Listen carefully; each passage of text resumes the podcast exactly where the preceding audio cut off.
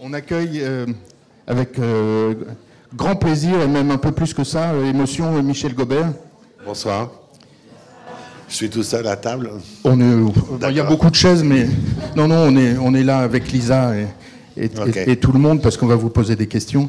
Peut-être que là, en revanche, on va, on va pas vous voir. Euh, je me déplace alors. Un tout petit peu, ouais, peut-être, peut-être à côté. Ouais, merci. Et là, il y a marqué toucher l'écran pour commencer. C'est euh, Ouais, les, questions qui commencent Non, non. Ok. De l'eau. Merci. Je vais mettre ça là. Voilà. Je pense que j'ai pas besoin de présenter Michel Gobert. Bah si, c'est moi. Si. Donc Michel, Michel euh, est au cœur de la mode depuis plusieurs décennies, Oui. euh, puisqu'il réalise la musique des plus grands défilés depuis 30, 30 ans, peut-être même 35. Hum, euh, ouais. Quatre- Début 90, voilà. Depuis alors un peu moins de, de- oui, de- depuis, depuis 30 ans bientôt. Voilà, depuis 30 ans. bientôt 30 ans. Et merci d'être venu et d'avoir accepté notre invitation pour parler de mode, de musique, de votre parcours, de la façon dont vous êtes, euh, dont vous avez saisi euh, ce métier, dont vous vous en, êtes emparé pour en faire un métier. D'ailleurs, vous avez créé le métier d'une certaine façon, et la façon aussi dont vous, qualifiez votre métier. Est-ce que vous êtes musicien? Est-ce que vous êtes euh, Non, alors mon métier, on le qualifie, moi je le qualifie plutôt d'illustrateur sonore. Parce que je suis pas musicien, j'ai pas cette prétention. J'étais DJ, mais bon, ce que je fais, c'est pas non plus être DJ. Donc, en fin de compte, je trouve que l'illustration sonore, c'est ce qui correspond le mieux. C'est-à-dire qu'on on me donne un sujet, quel qu'il soit, et à partir de ce moment-là, je dois trouver la musique ou je, cherche la musique pour illustrer ce sujet. Et puis je trouve que le mot est plus joli. C'est moins technique. Alors Li- Lisa, euh, ici présente, a plein de questions et, on- et vous aussi sûrement. Donc Alors, on y va. allez-y Lisa. Euh, du coup, si on potasse un peu sur vous et sur votre parcours, euh, j'ai vu que vous avez été DJ au Palace. Oui, tout à fait. Vous pouvez un peu nous raconter comment. euh, Est-ce que c'est là où vous avez rencontré euh, les créateurs? Est-ce que c'est là où vous avez commencé à réfléchir à, cette, à ce métier justement de sound designer ou... Ça a un peu commencé par là, où je, je connaissais pas mal de gens à l'époque. Enfin, j'ai rencontré pas mal de gens. Et en fin de compte, au, Palace, c'était vraiment un théâtre sur lequel il y avait une scène. Et au cours de la soirée, il y avait des, apparitions, il y avait des changements de décor, des choses comme ça. Et c'était toujours moi qui m'en occupais. On était trois DJ, mais c'était toujours sur moi que ça tombait. Et je, trouvais ça, c'est quelque chose qui me plaisait. Et un jour, il y avait une, une décoratrice qui s'appelle André Putman, qui a lancé, euh, elle, a, ouvert sa galerie, elle a fait des rééditions de meubles de Malé Stevens, de René Herbst, Eileen Gray, des gens comme ça. Elle m'a demandé de faire la musique. Et j'ai dit, est-ce que tu veux faire ça? Oui, bien sûr, pas de problème. Et après, elle a commencé à me dire euh, ce qu'elle voulait. Donc, c'était que des choses que je connaissais pas, bien sûr. À l'époque, Francis Poulenc, euh, les biches de Poulenc, tout ça. ça mais bon, j'ai dit, OK, j'y vais. Et à partir du moment j'ai commencé à découvrir de la musique, de la musique que je ne connaissais pas, donc je me suis pris au jeu. Qu'en fin de compte, avec quelqu'un d'autre, je pouvais découvrir des choses et je pouvais les aider par une façon de d'éditer la musique ou de la mélanger. Je pouvais les aider à mettre en scène ce qu'ils avaient envie de faire. Donc tout d'un coup, c'était un pas une révélation, mais je me suis dit, tiens, c'est plutôt, c'est plutôt pas mal, parce que ça m'intéresse de faire ça. Et euh, j'avais une de mes meilleures amies qui s'appelait Dauphine de Jarfagnon, qui travaillait chez Thierry Mugler, qui était euh, en quelque sorte la muse de Mugler. Elle m'avait invité au défilé, donc, euh, et les défilés de Mugler à l'époque, enfin dans les années 80, c'était juste. c'était. bon, pas le Cirque du Soleil, mais enfin, c'était quand même des trucs assez impressionnants. Le défilé au Zénith, c'était. C'était assez génial. Donc tout d'un coup, quand je voyais ça, je dis tiens, vraiment, ça me plairait bien de, faire ça. Voilà. Et au fur et à mesure, j'ai rencontré des gens jusqu'au jour où je travaillais aussi dans un magasin de disques. Et on m'a demandé de faire la musique pour un défilé et j'ai dit ok c'est bon voilà et puis après je me suis je me suis pris au jeu donc c'est pas c'est pas quelque chose que j'ai cherché à faire c'est venu de façon assez naturelle et euh, de fil en aiguille ben voilà j'ai fait suis Et, qui je suis maintenant quoi. et du coup, par rapport à Champ Disque, là où vous avez travaillé, si je ne me trompe pas, euh, la boutique de disquaire, Oui, alors je faisais les deux. Je faisais chant disque la semaine et le Palace le week-end. Donc au bout d'un moment, arrêté le Palace, que les deux, c'était pas possible. Et puis. Vous allez encore chez des disquaires aujourd'hui? Ben, Il n'y en a pas. Donc euh, à Paris, il y en a, je sais pas, y en a peut-être trois ou quatre, et euh, même aux États-Unis, j'en connais très peu, et à Londres, c'est pareil, en 80-90, c'était assez génial d'aller chez tous les disquaires. Maintenant, à Londres, il y en a un ou deux chez qui je vais de temps en temps. Et c'est sûr que ça me manque, et je trouve que ça manque aussi au, au paysage ambiant, parce que euh, tout fonctionner ou par Spotify ou par des fichiers sans images, sans, sans plus que ça. Je trouve ça un peu triste. Voilà. Et j'aime bien l'objet. Je trouve que j'aime bien avoir un vinyle. Je trouve que euh, au-delà de, au-delà du son, il y a aussi tout un, un, effort graphique qui est fait, une mise en scène et pour faire parler la musique autrement. Et je trouve que ça manque sur toutes les plateformes digitales. Et vous la cherchez comment la musique justement aujourd'hui? Alors là, c'est très difficile. Ça, c'est très difficile à dire parce que j'ai un, réseau dans ma tête, en fin de compte, qui est fait de plein de choses. Enfin, c'est comme si j'avais un espèce de micro-ordinateur. Donc, j'ai, tellement l'habitude d'aller chercher. Je vais sur des sites, je connais des producteurs, des gens qui font de la musique. Enfin, je vais dans des boutiques en ligne. Enfin, c'est là où je peux trouver ce que je veux, je cherche. Et vous écoutez quoi en ce moment, par exemple? Euh, en ce moment, c'est difficile à dire parce que euh, je suis en train de. J'ai travaillé sur les défilés la semaine dernière. Et là, je fais, je travaille sur les défilés de couture, donc j'écoute beaucoup de choses, mais qui ne sont pas forcément pour moi. Donc c'est, euh, pour moi personnellement, j'ai des goûts assez basiques en fait. voilà. Donc là, il y a un nouvel album de Drake qui est sorti aujourd'hui. Je dis, tiens, j'écouterai la semaine prochaine quand j'aurai du temps. Donc, euh, il y a la musique que j'écoute pour mon plaisir, la musique que j'écoute pour travailler, la musique qui me aussi qui m'aide à voyager. Mais euh, voilà, donc c'est, j'ai une façon d'écouter la musique qui est très particulière. Donc du coup, euh, beaucoup les gens autour de moi d'ailleurs. Donc le processus de création est pas tout le temps le même parce que du coup des fois c'est vous avez peut-être carte blanche avec des créateurs et d'autres où vous devez vous adapter et répondre à une demande spécifique Oui, c'est ça qui est intéressant en fin de compte, parce que des fois, bon, on a carte blanche. C'est beaucoup plus difficile que quand vous voyez quelqu'un qui vous donne un thème extrêmement précis et qui vous dit voilà, euh, euh, la collection c'est ça, l'ambiance. Euh, là, je travaille sur un défilé. bon, je vais pas parler. Moi, je peux parler du thème. C'est une école de danse, etc. Donc avec des, des mouvements bien précis. Donc là, tout d'un coup, ça, me donne un rayon de recherche qui est beaucoup plus précis. À fin de compte, quand c'est à moi d'interpréter tout seul quelque chose, c'est beaucoup plus délicat. Et par exemple, avec Karl euh, Lagerfeld, que vous connaissez depuis très longtemps et avec lequel vous avez composé énormément de, de bandes sonores de défilés, comment est-ce que vous travaillez ensemble justement? Comment est-ce que vous collaborez? Ah, avec lui, c'est toute une histoire. Parce que bon, déjà, on se voit assez souvent. En fin de compte, comme euh, chez Chanel, ils font beaucoup de défilés dans l'année, plus Fendi. Donc, par rapport à, un créateur qui en fait que deux, donc je, le vois huit fois par an. Donc, on a un rapport de musique ou même un rapport de discussion, un rapport d'amitié qui est très différent. Donc pour la musique, c'est, hum, il peut me parler de ballet russe, il peut me parler de John Cale, il peut me parler de plein de choses. Et après, c'est à moi d'interpréter en fonction de ce qu'il m'a dit. Et comme je le connais bien et que je sais ce qu'il aime, donc je sais ce que je peux amener par rapport à. Et puis je peux dire que c'est comme si je faisais partie presque intégrante de, la maison Chanel. Donc. Euh, donc du coup, la confiance euh, dans votre métier, c'est hyper important. C'est pour ça qu'on voit euh, souvent les mêmes sound designers euh, associés à des marques depuis des années. Bah, oui, il faut que la confiance, la confiance règne. Hein, c'est pour ça. non, non, mais c'est obligé parce qu'il y a une, on va dire, il y, a, une connexion qui se fait entre le designer et la personne qui fait la musique. En fin de compte, au début. on va dire qu'une une relation, c'est pas toujours évident, une relation de travail entre un musicien ou quelqu'un comme moi et un créateur, parce que on se cherche tous les deux. Donc euh, jusqu'où je peux aller, et eux, pareil, jusqu'où jusqu'où ils peuvent aller à me demander des choses. Donc et, après, ça c'est assez logique. Et on se comprend en fin de compte. Parce qu'au début, des fois, j'amène de la musique à des gens, mais pourquoi il me fait écouter ce truc-là? Enfin bon, il y a toujours un peu un côté comme ça, un peu délicat. Et puis après, ça, après, ça, s'ouvre.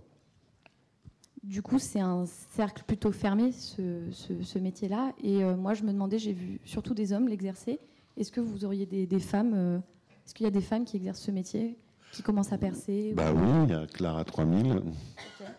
Voilà, donc euh, j'ai aussi quelqu'un qui travaille avec moi qui s'appelle Marie Brenalek, qui est très compétente. Et puis après, je me suis jamais posé la question de savoir si c'était des hommes ou des femmes, parce que je vois pas les choses comme ça. Donc voilà. Mais bon, c'est vrai que il y a plus de garçons.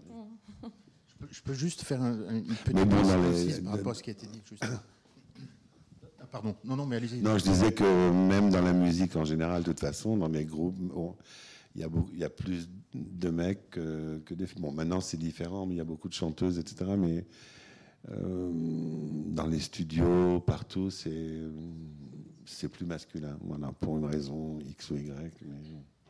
Vous avez parlé de mise en scène, je veux juste euh, dire qu'ici même, il y a un an, à votre place, exactement d'ailleurs à votre place, il y avait Guy Cuevas, et on parlait du Palace. Et il nous expliquait, et ça c'était vraiment très intéressant, il nous disait le Palace, c'était pas une boîte de nuit. Il faut pas, faut pas penser ça. Le Palace, c'était un théâtre.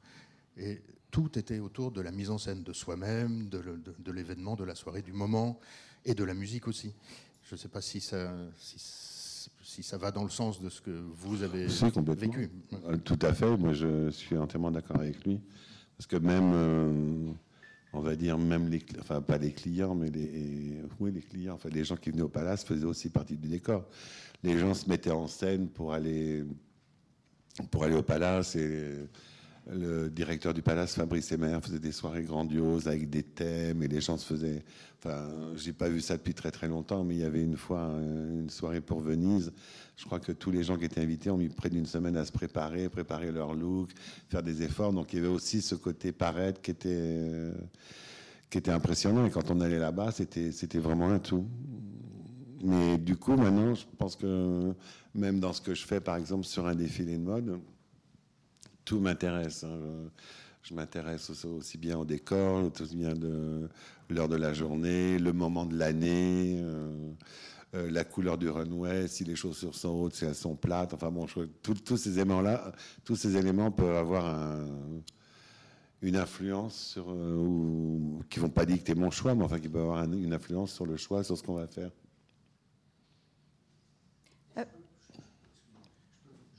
Répéter un truc parce que c'est très important. C'est André Poutman qui, est à l'origine de votre. Non, je pense pas qu'elle est à l'origine, mais euh, disons qu'elle a déclenché un truc en fin de compte. Voilà, elle a déclenché quelque chose parce que c'était la première fois que profession, enfin, être DJ c'est une chose, être DJ c'est passer des disques dans une soirée, donc Bon, maintenant, un, DJ, c'est beaucoup plus technique, c'est beaucoup plus euh, presque artistique, mais euh, j'avais juste un côté sélecteur. Et en fin de compte, c'est la première fois que quelqu'un m'a demandé de faire quelque chose, une mise en scène, voilà. Et je me suis dit, tiens, ça, ça me plaît, voilà. Mais je ne sais pas si c'est elle qui a déclenché ça. En tout cas, ça me l'a. Mais je m'en souviens. Est-ce que vous faites euh, des, des compositions originales pour les défilés ou parce que j'ai vu qu'il y avait certains illustrateurs sonores qui découpaient vraiment des musiques, et vous, on sent plutôt que vous faites passer, euh, un peu avec votre passé de DJ, euh, plusieurs morceaux à la fois, enfin, qui se suivent Non, ça peut. Des fois, on mélange des. Enfin, il n'y a pas de règle, hein, donc ça peut être très différent. Euh. Des fois, ça peut être un morceau, uniquement un morceau qu'on va étendre ou rétrécir pour qu'il corresponde à la durée d'un défilé. D'autres fois, il peut y avoir 50 morceaux en 10 minutes. Euh, certaines fois, je peux commanditer des gens aussi, des musiciens ou des groupes, parce que je pense qu'ils sont justes et que par rapport à ce qu'on a envie de faire. Donc, c'est. Je sais pas, on a plusieurs fois j'ai travaillé avec les Chromatics, avec Johnny Jewel, avec euh, Devendra Banhart, Florence and the Machine, enfin des choses qu'on fait ensemble. Et puis euh, pareil, des fois, je peux mettre trois morceaux de musique en même temps. Enfin, c'est vraiment, c'est, c'est une question d'intention à chaque fois. C'est pas, j'ai pas de principe. Enfin, j'essaie de pas en avoir, en tout cas, de, de principe de faire euh, de telle façon parce que c'est moi qui le fais. C'est d'ailleurs vous qui avez proposé les sœurs IBI pour le défilé euh, Chanel à Cuba? Euh, Oui. Enfin, c'est venu d'une discussion avec, euh, Carl parce qu'il aimait bien IBI. En plus de ça, ça tombait très bien parce que elles allaient, euh, elles allaient à Cuba à ce moment-là, donc c'était super. Et du coup, j'ai proposé qu'on les fasse en ouverture de défilé, chanter a cappella toutes les deux. Et euh, je les ai rencontrés. Donc après, j'ai demandé à leur mère, qui est cubaine, qui travaille dans une maison de disques, qui euh, je crois que c'est Naïve, qui travaillait chez Naïve pendant très longtemps. Je cherchais des percussionnistes. Et donc quand je suis arrivé à Cuba, elle avait tout arrangé. On avait, j'ai rencontré des percussionnistes, c'était assez incroyable. Et en fin de compte, de faire ça à Cuba, je crois que c'est un des plus jolis souvenirs de, de ce que j'ai pu faire. C'était vraiment, euh, les gens étaient fantastiques parce que tellement euh, impliqués, tellement vouloir bien faire et montrer que et montrer leur culture, c'était absolument génial. Et il y avait aussi un orchestre, donc on avait commencé avec les, les sœurs EBI. Et après, quand j'avais été en repérage, leur maman m'avait dit tiens dans une, va voir la basilique dimanche, il y a un pianiste qui joue, il paraît qu'il est génial, je l'ai jamais entendu. Et donc je vais à la basilique, je l'écoute, et il était avec l'Orchestre national de Cuba qui jouait, etc. Et c'était très cinématographique. Et j'avais rien trouvé dans la semaine qui me plaisait pour le défilé. Puis au bout de deux morceaux, j'ai dit ça y est, bingo, c'est bon. voilà. Et donc ça s'est fait comme ça, mais euh, c'est de la chance. C'est enfin, c'est de la chance. C'est aussi un du hasard. Du hasard, etc. Mais vraiment, c'était un souvenir génial. Excusez-moi, j'ai un chewing-gum dans la bouche, c'est pas terrible. Voilà, je le cache. Euh, du coup, vous bossez pour euh, des grandes maisons de luxe depuis longtemps. Ma question, c'est est-ce que du coup, vous soutenez aussi des jeunes créateurs à côté qui auraient peut-être pas les moyens de se payer ah bah Michel Gobert sur leur Oui, euh, tout à fait. Ça, je, je l'ai fait depuis longtemps et je le fais toujours. Et puis bon, ça me pose. Et puis, il peut y avoir des maisons de luxe qui payent pour les petits qui n'ont pas d'argent. Donc, ça, ce n'est pas, pas un problème. Là, bon, je, travaille pour Ronald van der Kemp aussi, qui fait son défilé. Dimanche, bon, il n'y a pas beaucoup d'argent. Il y, en a plein comme ça. Mais je suis tout à fait. À partir du moment où il y a un discours qui m'intéresse et qu'il y a un échange et qu'on peut faire quelque chose euh, qui me plaît, euh, je suis, ouais, je suis partant, bien sûr. Est-ce que l'archive a, de l'importance pour vous ou est-ce que le, moment euh, s'emporte? Qu'est-ce que vous entendez par ça? L'illustration sonore fait partie du défilé et le défilé lui-même, s'il n'est pas archivé, le son s'en va avec. Comment vous, comment vous gérez vos, archives? Ah non, je garde tout. Je garde tout. Je n'ai pas forcément des images, mais toutes les musiques que j'ai faites, je pense depuis, on va dire, euh, bah, depuis que c'est devenu euh, très technologique, les fichiers. Donc, grâce à l'informatique, en fin de compte, j'ai beaucoup plus de choses qu'avant. Avant, c'est un peu plus difficile. Hein. Tout ce que j'avais fait sur cassette DAT, mini-disque, etc., c'est un peu plus. bah oui, il y a des choses que je regrette de ne pas avoir, mais bon, c'est comme ça. Qui suit le compte Instagram de Michel Gobert ici? Oh là là On est d'accord, c'est un de vos comptes préférés, non? Vous pouvez nous en parler un petit peu parce que c'est, enfin, selon moi, c'est beaucoup basé sur euh, l'humour, c'est décalé, alors que pourtant vous appartenez à l'univers de la mode et de la musique, et c'est très rafraîchissant. Donc, euh, si vous avez quelques bah, mots à dire là-dessus, comment vous le Comment je fais? Comment vous le construisez? Enfin, comment vous l'alimentez? Bon, D'abord, si on me pose la question, c'est moi qui le fais. Parce qu'il y a pas mal de gens qui m'ont demandé ça, mais euh, j'ai pas d'assistant qui me cherche des images, etc. Donc s'il y a mon assistant qui peut scanner des images de livres quand je lui demande, mais c'est pas euh, tout vient de moi. Après, euh, j'avais commencé à faire ça sur Facebook il y a très longtemps et quand j'ai découvert Instagram, je trouvais ça rigolo de le faire. C'est un peu comme un passe-temps quelque part. Donc euh, il y a des gens qui font des mots croisés, d'autres qui font des sudoku, d'autres qui jouent à Super Mario. Enfin bon. Et J'aime bien faire ça, et en plus de ça, la recherche d'images, bon, parce que des fois, bon, ça peut être aussi bien, bien basé sur l'humour, mais j'aime aussi beaucoup chercher des, des, images, et ça fait partie du même travail quelque part de rechercher de la musique. Donc c'est un côté un peu euh, fouilleur quelque part que, que j'aime bien faire. Et après, bon, bah, pareil, je me suis pris au jeu de mettre des légendes de temps en temps, ou d'avoir de, un peu d'humour, des fois un peu d'ironie. J'essaye de faire attention que ça soit pas non plus euh, mal vu, parce que ça peut arriver. Et euh, voilà, quoi. Mais c'est un truc qui m'amuse beaucoup. On n'est jamais à l'abri d'un bad buzz sur Instagram. Oui, enfin bon, j'en ai eu un ou deux après, mais c'était un truc, du coup j'ai supprimé la photo. Hein. Mais bon, ça va, mais bon, il y a eu des gens qui m'ont appelé gros con, il y a eu des gens qui m'ont dit que j'étais un, enculé. il y en a, enfin bon, j'en entends, mais ça me, ça me touche absolument pas.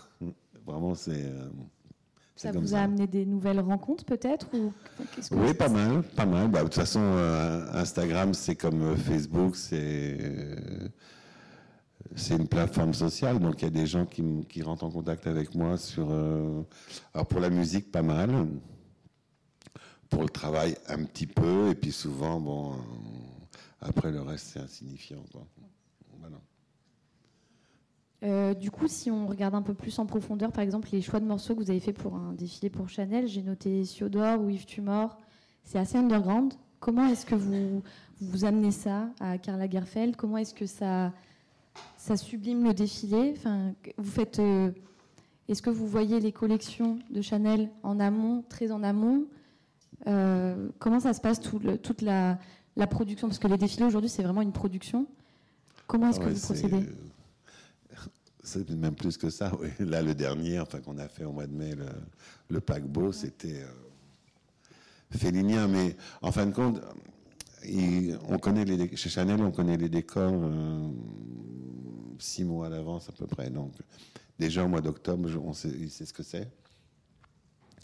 Donc, quelque part dans un coin de ma tête, je sais qu'au mois d'octobre, il y aura ça, etc. Donc, quand j'entends de la musique, j'ai le temps de développer un peu, un peu le thème. C'est pas juste arriver deux jours avant et ok, qu'est-ce qu'on fait? Donc, euh, c'est l'avantage aussi de travailler avec quelqu'un qu'on voit très souvent parce que je vous ai dit tout à l'heure que je faisais presque partie de la maison et on a cette euh, connexion en fin de compte et cette complicité parce qu'il cache rien, vous voyez. Donc, euh, on ne dit pas, tiens il y en a, d'autres qui veulent rien dire et qui veulent rien montrer, alors que lui, il est très ouvert et qu'il dit absolument tout ce qu'il tout ce qu'il pense. Donc, du coup, euh, il y a des musiques qui passent. Je dis, bah, tiens, ça serait plutôt pas mal. Puis on essaye de détourner un peu le. d'aller autour du thème, quoi. Bon, sauf pour le bateau, on a fait vraiment euh, le bateau qui s'arrête euh, à Capri, à Naples, etc. Et on descend du bateau pour faire la fête. Voilà, c'était un peu ça l'idée du truc. Et euh, du coup, en illustration sonore, est-ce que vous arrêtez à la mode ou est-ce qu'il y a d'autres euh, domaines culturels euh, qui, vous, qui vous intéressent en termes d'illustration? Oui, ça m'est arrivé de faire pour des expositions, de faire des choses pour des magazines, pour les boutiques aussi. J'ai beaucoup fait de compilations pour Colette pendant les années 2000. J'en ai fait presque 25. Euh, enfin bon, je suis assez occupé comme ça. Oui, vous êtes occupé. Ça fait à peu près combien de défilés par an que vous habillez? Euh, Je ne sais pas. Vous comptez pas? Non, il faudrait que je compte, mais je ne sais pas. Je j'aime pas compter comme ça parce que sinon ça me fait peur. Oui, c'était pas pareil avant, ouais. Voilà, non, c'était pas pareil avant. Je dois dire qu'avant c'était plus cool. Comment vous décririez l'évolution du système de la mode que vous vivez de l'intérieur depuis très longtemps? Les, vraies nouveautés, pas uniquement sous l'angle du son et de l'illustration sonore, mais en quoi le métier et, l'entourage du métier, enfin l'écosystème a changé vu de votre point de vue? Ah mais moi je trouve que tout va trop vite. Donc euh, tout va très très vite, tout va trop vite, tout est trop vite consommé. Euh, en fin de compte, il n'y a pas si longtemps que ça, je me souviens peut-être, moi il y a une quinzaine d'années, par exemple entre chaque ville, mais je vois ça par rapport à ma fenêtre. Hein, mais donc, euh, on allait à Londres faire des défilés. On revenait à Paris une semaine. Après, on partait à Milan. On rentrait de Milan. On restait une semaine à Paris avant que ça commence. Vous voyez ce que je veux dire? Que maintenant, c'est en un mois, le monde entier a montré euh, peut-être 500 collections. Donc, je trouve que le, temps de les digérer, le temps de les assimiler, etc., c'est devenu. Je trouve qu'il y a beaucoup de choses qui passent à l'as, en fin de compte parce que faut avoir quand même une capacité, enfin, faut avoir un gros disque dur pour, pour mémoriser tout. Et je trouve qu'il y a beaucoup de choses qui annulent le précédent. Voilà. Donc, euh, on voit les défilés à New York. Une fois qu'on est rentré, une fois qu'on en a vu 5 à Milan, on a oublié New York. Et puis une fois qu'on est à Paris, on a oublié et New York et Milan, quelque part. Et après, il faut refaire un flashback, il faut regarder. Enfin, c'est, oui, beaucoup plus. Et, et, en plus, je trouve que c'est un, un, côté physiquement qui est quand même difficile, parce que. Et je suis pas le seul à le dire, parce qu'il y a aussi tous les journalistes qui sont là, il y a tous les gens qui bossent sur la production des défilés, les coiffeurs, les maquilleurs, les mannequins. Les filles, elles arrivent au bout de cinq semaines à Paris, elles ont toutes euh, les pieds rouges, des boutons partout, elles n'en peuvent plus. Bon. Et les journalistes, c'est pareil, ils sont trop sollicités, donc après, euh, ils s'énervent pour un oui, pour un non, ou un truc était trop loin, ou un truc était trop tard, la musique était trop forte. Enfin, oui, c'est, c'est devenu beaucoup plus, euh, comment dire, plus mercantile quelque part. Il y a plus une idée de compétition entre tout le monde, alors, qu'avant, chacun, c'était beaucoup plus personnel. Mais bon, après. Après, il y a toujours des choses très bien. Hein. Je dis pas, je dis pas ça, mais c'est euh, c'est un rythme quand même soutenu. Et puis on est on est sans arrêt sollicité. Même si quand j'ouvre l'application Vogue Runway, je pense que il y a uniquement la semaine de l'homme à Paris, mais non, il n'y a pas ça. Il y a tous les trucs de tout le monde qui fait des croisières, des, capsules, des trucs, et c'est sans arrêt. Il y a cinq défilés par jour toute l'année. Donc, il faut quand même pouvoir digérer toute, euh, toute cette mode. Voilà. Euh, on monopolise un peu le micro avec Lucas. Est-ce qu'il y a des questions?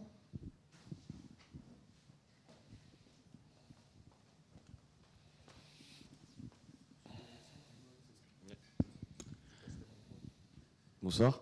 Bonsoir. Euh, je voulais savoir par rapport aux chorégraphies, du coup, est-ce que vous avez, euh, je ne sais pas, votre mot à dire là-dessus Ou est-ce que, bah, bien sûr, il y a un lien toujours entre la, musique, le rythme et, euh, et, la manière dont vont défiler les gens.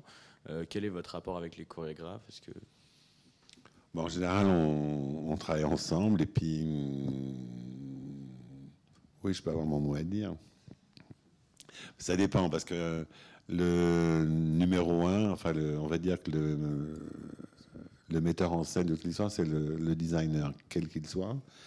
Donc après, bon, si le designer a choisi une musique euh, ou très lente ou très rapide et qui, à mon avis, nécessite une, une certaine démarche pour que ça soit un meilleur ressenti, donc j'en parle au chorégraphe et le chorégraphe me voit avec moi. Mais après, c'est une équation qui est très difficile parce que et ça dépend du nombre de mannequins que vous avez. Si vous en avez beaucoup, vous pouvez faire ce que vous voulez. Si vous n'avez pas beaucoup, ben, on est obligé d'attendre un peu qu'elle ait le temps de se changer. Enfin, c'est... Mais on essaie de faire ça tous ensemble. En fin de compte, euh, sur un défilé, même aussi, on peut parler des lumières, coordonner les lumières avec la musique, l'éclairage, enfin plein de choses. Est-ce que j'ai répondu à ce que vous attendiez Ça va, ok. Euh, bonsoir. Bonsoir. Euh, alors moi j'écris mon mémoire sur justement le, design sonore et la place de la musique dans les défilés. Du coup j'ai quelques petites questions euh, à vous poser. Allez-y. Il y, en a que quatre, donc ça va. vous parliez tout à l'heure de justement tout, tout, va trop vite, etc. Et quand on est passé d'un défilé qui faisait 45-30 minutes à un défilé qui maintenant en fait 12 grand maximum, Comment ça a modifié, vous, votre façon de travailler et votre façon de, de faire des recherches, ce genre de choses? Euh, bah, la différence, de toute façon, c'est que déjà, si un défilé fait 12 minutes aujourd'hui, c'est parce qu'il y en a 12 par jour, alors quand il y en avait 5.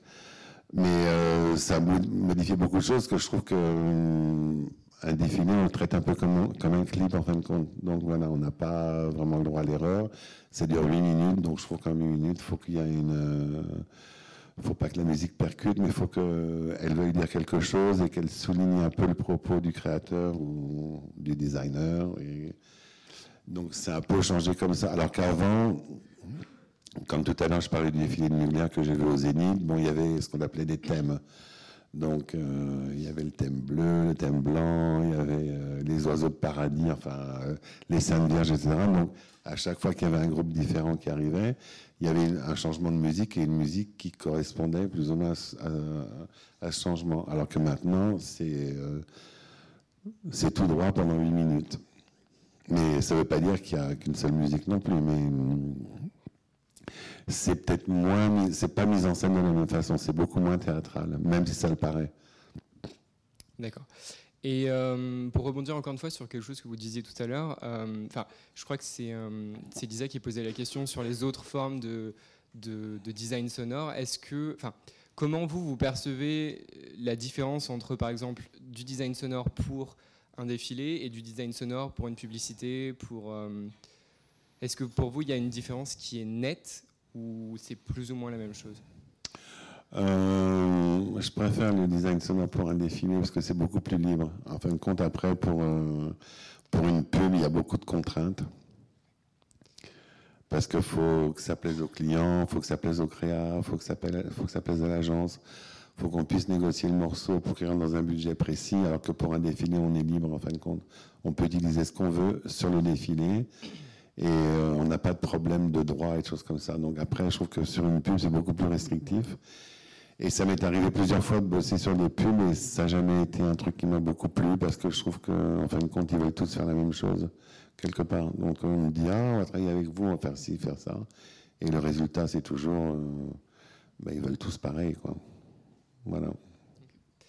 dernière question. Euh, quand on voit des défilés comme ceux de Chanel notamment, où finalement on a des scénographies qui sont, euh, qui sont grandioses, et parfois il peut y avoir des critiques en disant que les vêtements se ressemblent de saison en saison, etc. Est-ce que vous pensez pas, enfin, du moins, quel est votre point de vue sur, sur le fait qu'on puisse dire qu'à l'heure actuelle, le, la musique est vraiment part entière du défilé et que presque elle prend le dessus et elle vient euh, détourner l'attention du spectateur, la musique combinée au défilé, euh, des vêtements qui parfois euh, juste manquent d'inspiration bah écoutez, je trouve que c'est valable pour pas mal de choses, mais en fin de compte, euh, dans le cas, dans le cas de Chanel, bon, ils mettent leurs vidéos en ligne et je crois qu'il y a peut-être 14 euh, ou 15 millions de gens qui regardent. Donc, ceci justifie le décor et ceci justifie la musique quelque part. L'œil a envie de, de garder le truc. Mais je pense que c'est pour tout le monde pareil. Après, je pense pas que la musique prenne le dessus non plus, mais elle aide. mais je trouve que beaucoup de gens montent leur collection en entier sur le net. Et je trouve qu'ils devraient tous faire des clips de 3 minutes ou 2 minutes et demie, 3 minutes avec un bon morceau de musique choisi, un bon montage. Ce serait beaucoup plus efficace que de se regarder un défilé en entier. Mais ça, après, c'est pas moi qui décide. C'est intéressant ce que vous dites parce qu'au final, euh, ça voudrait dire que le terrain de la mode glisse doucement vers la musique, selon vous, vu que vous parlez de clip, vous utilisez ce terme de...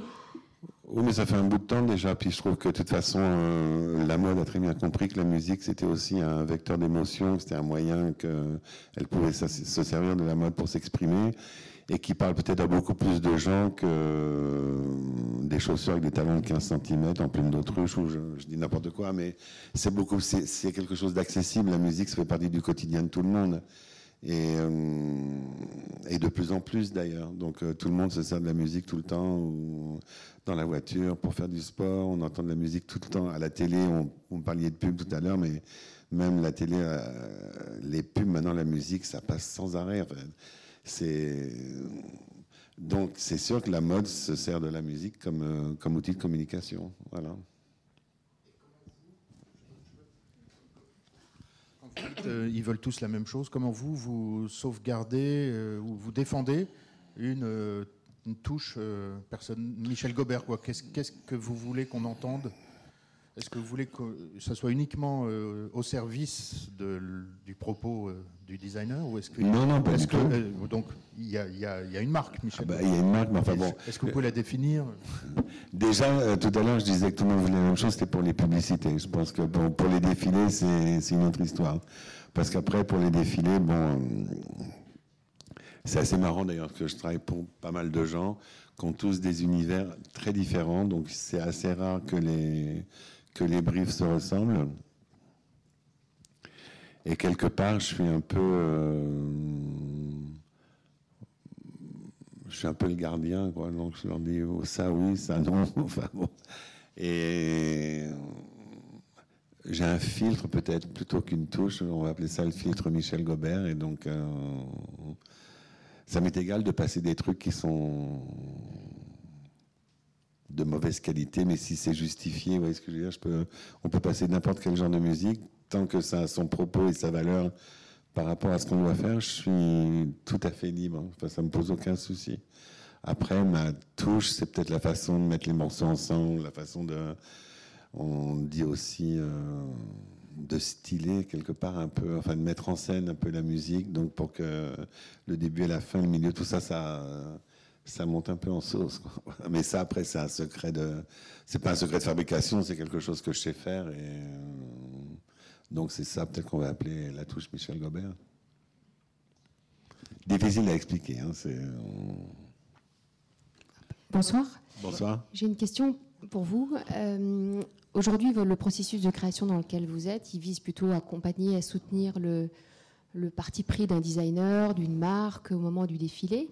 Est-ce que vous pourriez imaginer avec un créateur, euh, quelque part, d'intervenir beaucoup plus en amont dans les collections, c'est-à-dire même presque avant euh, les mots de board et d'arriver, non pas, enfin, arriver plutôt avec un thème musical sur lequel finalement débute une collection et tout un travail de création. Donc le travail complètement inverse, puisqu'on voit qu'aujourd'hui les, frontières entre la création musicale et la, mode sont en train de s'estomper.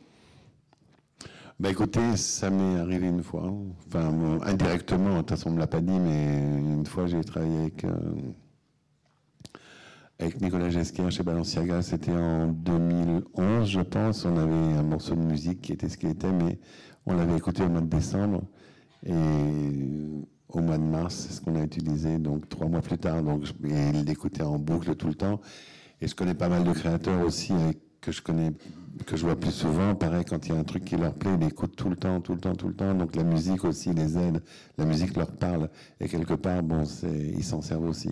Mais euh, avec des gens que je oui, c'est sûr qu'avec des gens que je connais bien, c'est tout à fait envisageable. C'est un truc, c'est quelque chose que je trouve bien. Mais chez Chanel, ça peut arriver aussi. À Cuba, par exemple, on connaissait la musique avant que le défilé soit fait. Donc quelque part, ça, ça aide. Mais ça m'a jamais été indiqué comme ça. Mais pas avant que la collection elle-même soit conçue. Euh, à Cuba, oui, parce qu'à Cuba, on savait, je suis allé en repérage fin janvier, le défilé était au mois de mai, donc euh, on connaissait toute la musique début février. Et ils font pas les collections trois mois avant. Ça se fait dans les quatre semaines qui précèdent le défilé. Ça dépend pour qui après. Hein. Il y a des gens qui sont beaucoup plus. Euh, à l'époque, Nicolas chez Balenciaga, il savait très longtemps à l'avance où est-ce qu'il allait. Donc il y avait un thème général qui pouvait après évoluer, mais en tout cas c'était très très précis. Mais euh, la plupart des gens pour qui je travaille maintenant, c'est. Ouais, ça se fait en 4-5 semaines. Bon, ils ont une idée globale, mais après, tout, tout se fait beaucoup plus rapidement. Mais ça aussi, c'est aussi un. C'est aussi grâce à la technologie, parce que bon, de faire bon, et puis même aussi avec les ressources, que quand on est une grosse boîte comme Chanel ou Vuitton ou Dior, si cinq jours avant des chaussures bleues et qu'on les a pas, on arrive à les faire faire. Donc ça, et c'est aussi parce que la technologie, le savoir-faire, les usines sont beaucoup plus au point et que les ressources sont suffisantes pour le faire. Merci. De rien. Bonsoir. Euh, tout à l'heure, vous avez fait allusion aux droits d'auteur dans les cas de la publicité.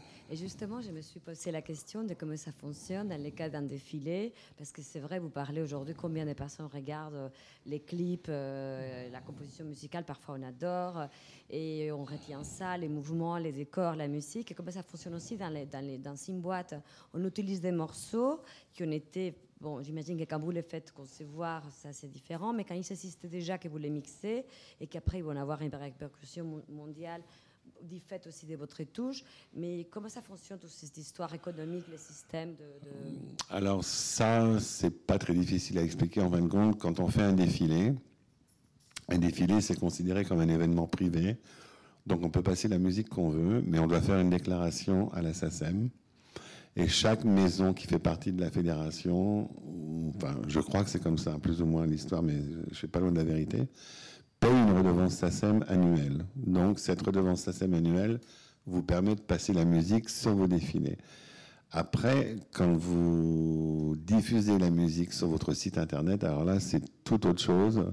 Là, vous êtes obligé de demander les droits, il y a des droits mécaniques et des droits de reproduction, donc il faut demander euh, aux auteurs, etc. Et là, vous êtes obligé de payer.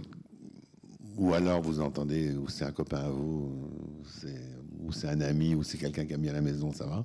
Sinon, vous êtes obligé de payer quelque chose. Et ce que je trouve tout à fait normal. C'est vous qui vous vous en occupez Je peux m'en occuper pour certaines personnes, oui, tout à fait. Et après, je trouve que c'est aussi un peu normal parce que bon, la musique en ce moment, euh, ils vendent pas de disques, faut bien qu'ils gagnent de l'argent quelque part, donc. euh, voilà, et puis je trouve que un défilé qu'on voit sur Internet, de toute façon, je trouve que pour une maison de couture de, de, de mode, que ce soit au Gucci ou Chanel ou, ou même Christelle Cochet, je trouve que la musique, ça fait partie de son image. C'est comme, c'est presque comme une page de pub ou quelque chose comme ça. Donc c'est quand même très important.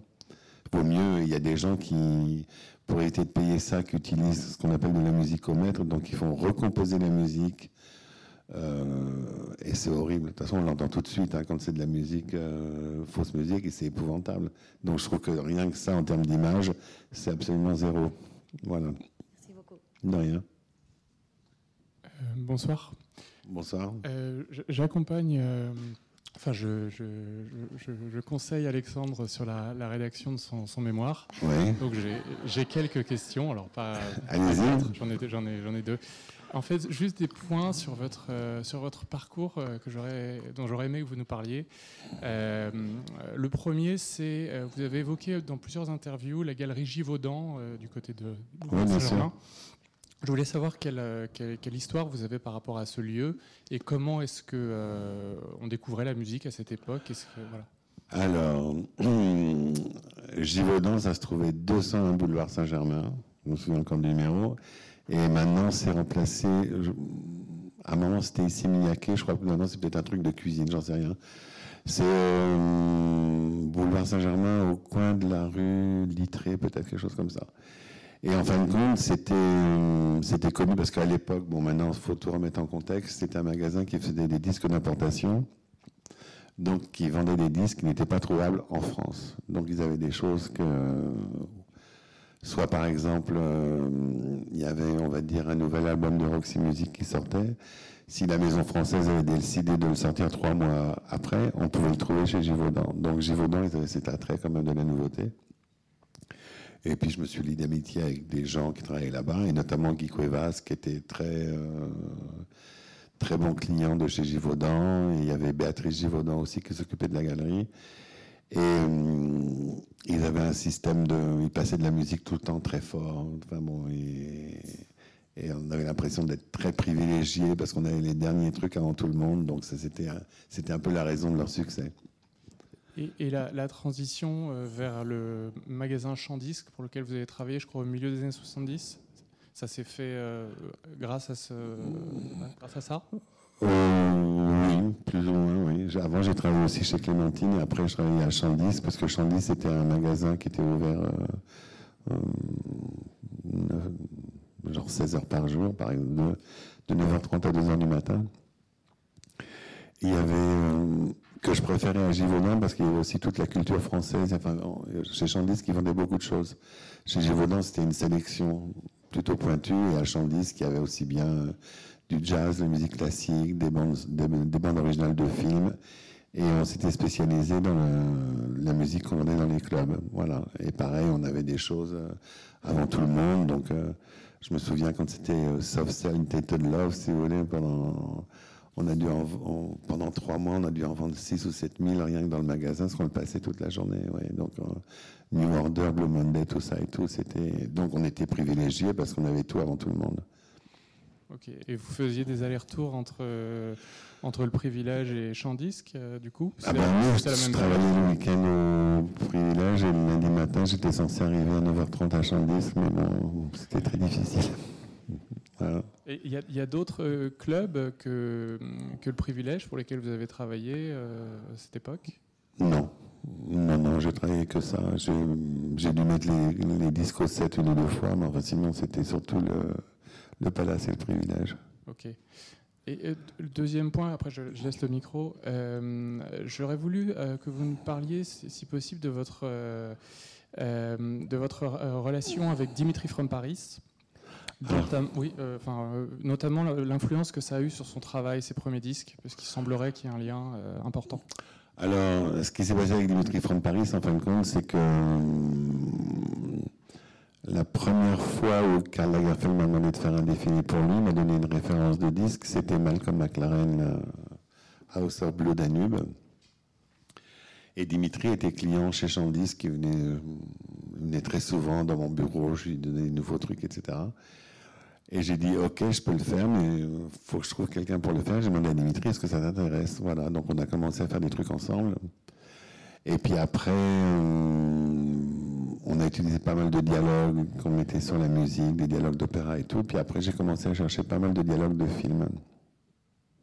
Et donc, on- à chaque fois qu'on faisait des musiques, euh, des bandes son, on prenait des phrases, des textes. Il y avait, par exemple, Brigitte Bardot dans Via Maria qui disait euh, Tiens, il paraît que la mode a encore changé à Paris. Tu t'en fous Tout à fait. Ouais, des choses comme ça. Donc, on utilise ce genre de phrases.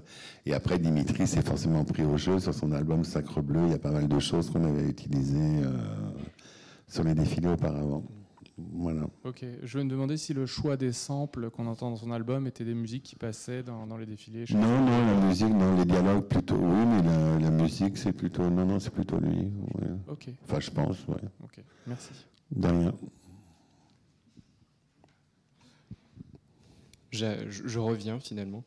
Eh ben, welcome Euh, back. Justement, vous parliez tout à l'heure, il y a une question sur les droits d'auteur. Euh, la question que je me pose, c'est quand euh, on est bon, une grosse maison et qu'on on peut parfois se payer les droits d'auteur pour une vidéo YouTube sur un, un gros artiste, mais si on est une maison, on va dire, euh, de taille moyenne, euh, qu'on passe à son défilé un Bowie ou un CDC, est-ce que vous, après, vous prévoyez pour une vidéo YouTube un- une bande son euh, backup Oui, bien sûr. On fait, on fait un remplacement, c'est ce qu'on fait souvent avec. euh, euh, donc on met en avant d'autres artistes, parce que bon, de toute façon, ça sert à rien de, pour qui que ce soit de dépenser 40 000 euros, je sais pas combien pour avoir David Bowie, je trouve ça ridicule. Donc il y a plein de gens qui font des choses très bien et qu'on peut mettre en valeur sur, sur, le- sur les sites. D'ailleurs, il y a plein de gens qui, qui font ça maintenant. Bonjour. Euh, Bonjour. J'avais une question par rapport euh, à l'équilibre que vous trouvez entre le vêtement, la musique et le décor. Euh, J'aurais aimé savoir comment, euh, quand vous travaillez par exemple pour des défilés de Chanel, vous, vous faites en sorte de, que, que la musique ne soit pas mangée par le décor, mais qu'elle serve en même temps le vêtement. Est-ce que c'est une histoire de rythme? Est-ce que c'est une histoire de volume sonore? Comment vous trouvez cet équilibre-là? Non, c'est pas une histoire de. C'est une histoire d'intensité, d'intention, je pense. Voilà, c'est plus ça. Parce que bon, euh, dans le défilé, de toute façon, la musique, je mets toujours ça assez fort. Parce que sinon, c'est pas peine d'en faire. Et euh, je crois que c'est plutôt son intention qui fait que voilà, c'est un peu ce qui vous fait passer, euh, ce qui vous passe dans la tête quand vous écoutez, vous voyez quelque chose, tout d'un coup, ça vous fait penser à quelque chose, ou vous trouvez ça juste ou c'est agréable. Enfin bon, c'est difficile à expliquer. Je peux pas très bien vous répondre là-dessus, parce que c'est c'est pas facile de, de définir ça. Est-ce que vous avez euh, l'angoisse de la page blanche parfois Parfois, vous n'avez pas d'idées? Non. Toujours des idées? Euh, non, j'ai pas toujours des idées, mais j'ai pas l'angoisse de la passe blanche, parce que de toute façon, euh, là, je sais pas, j'ai quatre défilés à faire d'ici mercredi, ils sont pas tous finis, mais je sais qu'il y aura de la musique, donc ça peut pas. Est-ce que je veux dire? Après, ça peut me stresser, mais ça m'angoisse pas, non. Et vous avez la sensation encore de sortir de votre zone de confort ou vous avez l'impression que vous avez trouvé la formule et que vous l'appliquez euh, Non, parce que j'ai pas de formule. Donc des fois, ça peut. euh, Mais par contre, j'aime bien me, j'aime bien faire ch- challenger, par exemple. Donc quand si je suis livré à moi-même, c'est plus difficile que quand j'ai affaire avec quelqu'un qui a un, discours et qui peut me faire aller ailleurs. Ça, c'est toujours. euh, Mais bon, ça fait partie des collaborations qu'on a et des échanges qu'on a avec les gens.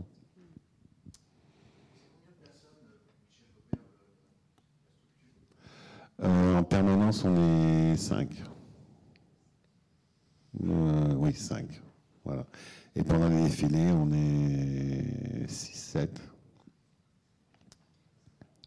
Euh, Jamais 203.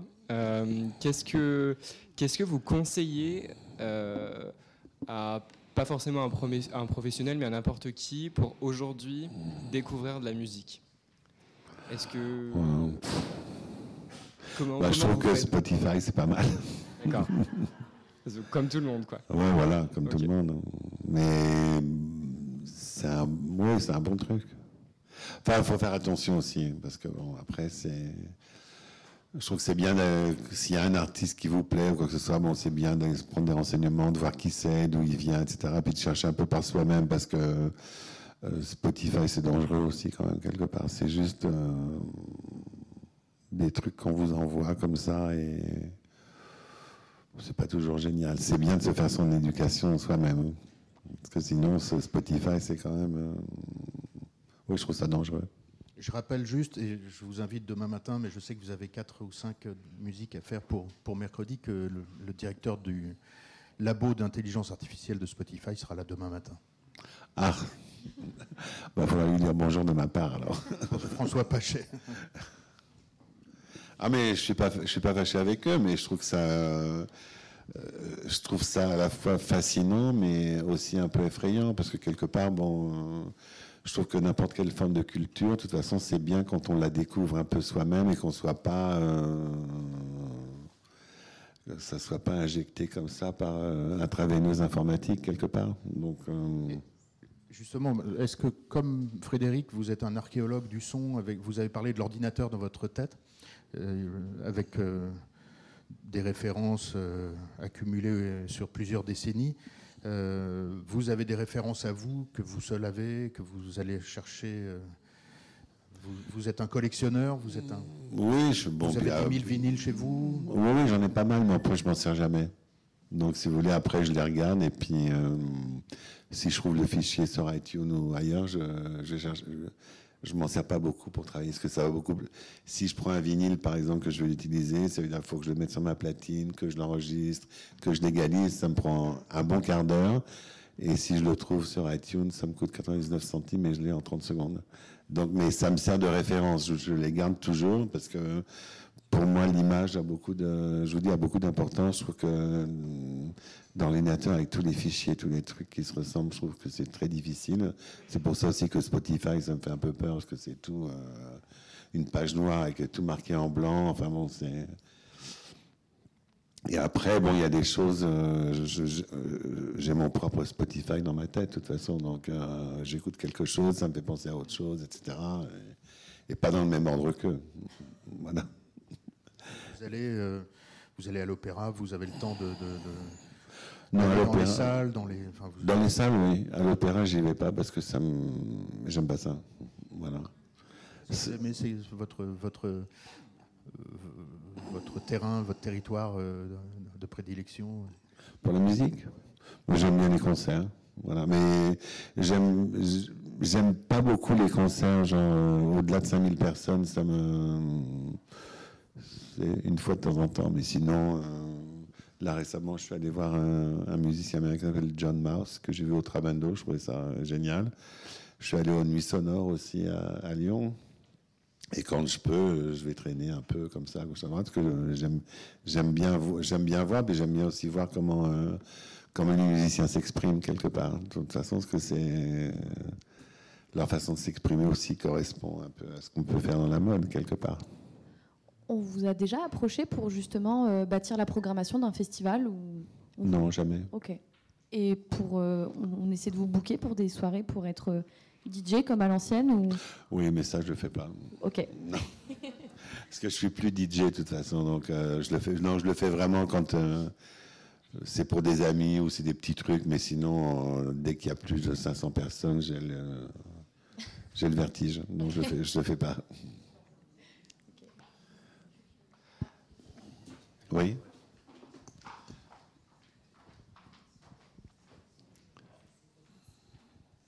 Bonsoir. Bonsoir. Euh, tant la mode maintenant que la musique sont, se déploient dans un monde quand même assez globalisé, euh, avec des défilés euh, qui sont euh, internationaux, vous parlez tout à l'heure. Est-ce que vous, il y a quand même des sensibilités euh, culturelles, euh, des choix musicaux qui se dégagent? Selon les, pays où les défilés ont lieu, ou des demandes spécifiques euh, qui ont lieu avec la culture euh, des, des- des- des designers, par exemple, ou euh, des contextes dans lesquels les défilés ont lieu. Je dirais qu'aux États-Unis, c'est un peu différent, parce qu'ils ont un goût plus américain, en fin de compte, euh, qui est, euh, je dis pas ça de façon négative. Et aux États-Unis aussi, ils font plus attention avec les paroles. Donc, ils sont beaucoup plus politiquement corrects. Donc, euh, dès qu'il y a un fuck qui traîne ou dès qu'ils disent des choses qui peuvent avoir une double tendance, etc., c'est toujours un petit peu délicat. Donc, on évite. Et puis, bon, il y a des choses qui sont, beaucoup plus américaines. Et moi, je me considère comme vraiment européen, donc c'est différent. Mais je comprends leur culture, mais c'est très différent. En Europe, qu'on soit à Paris ou à Milan ou à Londres, c'est à peu près la même chose. Les gens, ils, mettent ce qu'ils- ils font ce qu'ils ont envie de faire. Alors qu'à New York, c'est peut-être un peu plus contrôlé. Enfin, pas contrôlé, mais c'est-à-dire qu'ils utilisent plus la musique comme étant un outil de communication, donc ils font attention à ce qu'ils à ce qu'ils disent. Voilà. C'est quand même pas montrer de, photos qui n'ont pas été photoshopées avant. Avec la musique, ils font un peu ça. Mais bon, il n'y en a pas beaucoup non plus. Et si on devait faire une, euh, une anthologie euh, Michel Gobert, le numéro 1 de la tracklist, la chanson la plus, enfin la bande son la plus emblématique pour vous, celle que vous avez le plus marqué? La bande son la plus emblématique. Alors là, hum, bah écoutez, je vais dire que c'est la première que j'ai faite pour Carla Graffin parce que je l'ai plus, je l'ai pas entendue depuis 15 ans, donc euh, ça me prend la tête de pas pouvoir l'entendre. Donc c'est peut-être celle qui, est- c'est toujours ce qu'on a qui est le plus, qu'on a le plus envie. C'est toujours ce qu'on n'a pas, pardon, qui fait le plus envie. Le reste, je le connais trop.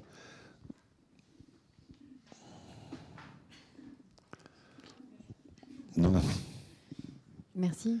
Et si vous n'étiez pas illustrateur sonore ou éditeur sonore, vous, vous- vous aimeriez vous approcher en fait d'un autre corpus de création?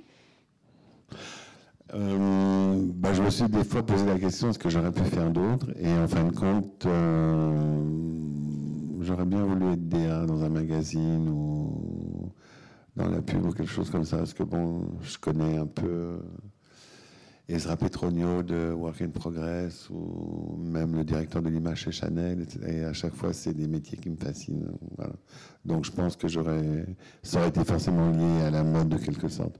Mais pas des vêtements parce que je suis absolument pas quelqu'un de manuel. Donc euh, même pour recoudre un bouton, c'est pas possible. Je sais pas dessiner non plus. Donc, euh, mais je sais manipuler les choses. Merci. De rien. Ouais. Si vous voulez. Si peut-être une question euh, sur est-ce que est-ce qu'il arrive que ça se passe mal, voilà un, malentendu, euh, un moment où vous vous dites bon là ça n'a pas marché? Euh, bah, Il y a plusieurs raisons pour que ça se passe mal. Alors, une fois, bon, on va dire que la raison où je me sens moins coupable, s'il y a une défaillance technique sur un défilé, bon, ça peut arriver. Le seul ennui, c'est que la musique, c'est le truc qu'on remarque tout de suite. Parce que euh, s'il n'y a plus de son, que la musique s'arrête, on dit tiens, merde, il y a un problème. S'il y a trois lampes qui s'éteignent, personne ne les voit. Ou s'il y a une fille qui a perdu euh, un gant, c'est pas plus grave que ça. Mais bon, ça, ça peut arriver. Après, euh, il y a un malentendu avec la mise en scène. De toute façon, c'est extrêmement rare que ça arrive. Et puis après, bon, bah, ça peut, des fois, ça peut se passer mal entre le, au moment de l'élaboration de la musique. Mais enfin, bon, c'est assez rare quand même. On n'y va pas au point quand même. Ouais, hein. pour pas finir sur une sur le négatif, le- le- les meilleurs moments c'est Chanel ou c'est d'autres choses? Oh non, il y en a plein. Non, non, il y en a plein. Euh, Il y en a un que j'ai fait pour Fendi aussi sur la Grande Muraille de Chine. Ça, c'était quand même un truc comme- complètement incroyable. Euh, celui de Balenciaga qui a été dans la tour, dans le 15e arrondissement, ça aussi, c'était. euh, pour moi, c'est un très bon moment. Euh, non, non, si je réfléchis, non, non, il y en a plein, il y en a plein qui ont été bien. Merci beaucoup Michel. Ben, je vous en prie.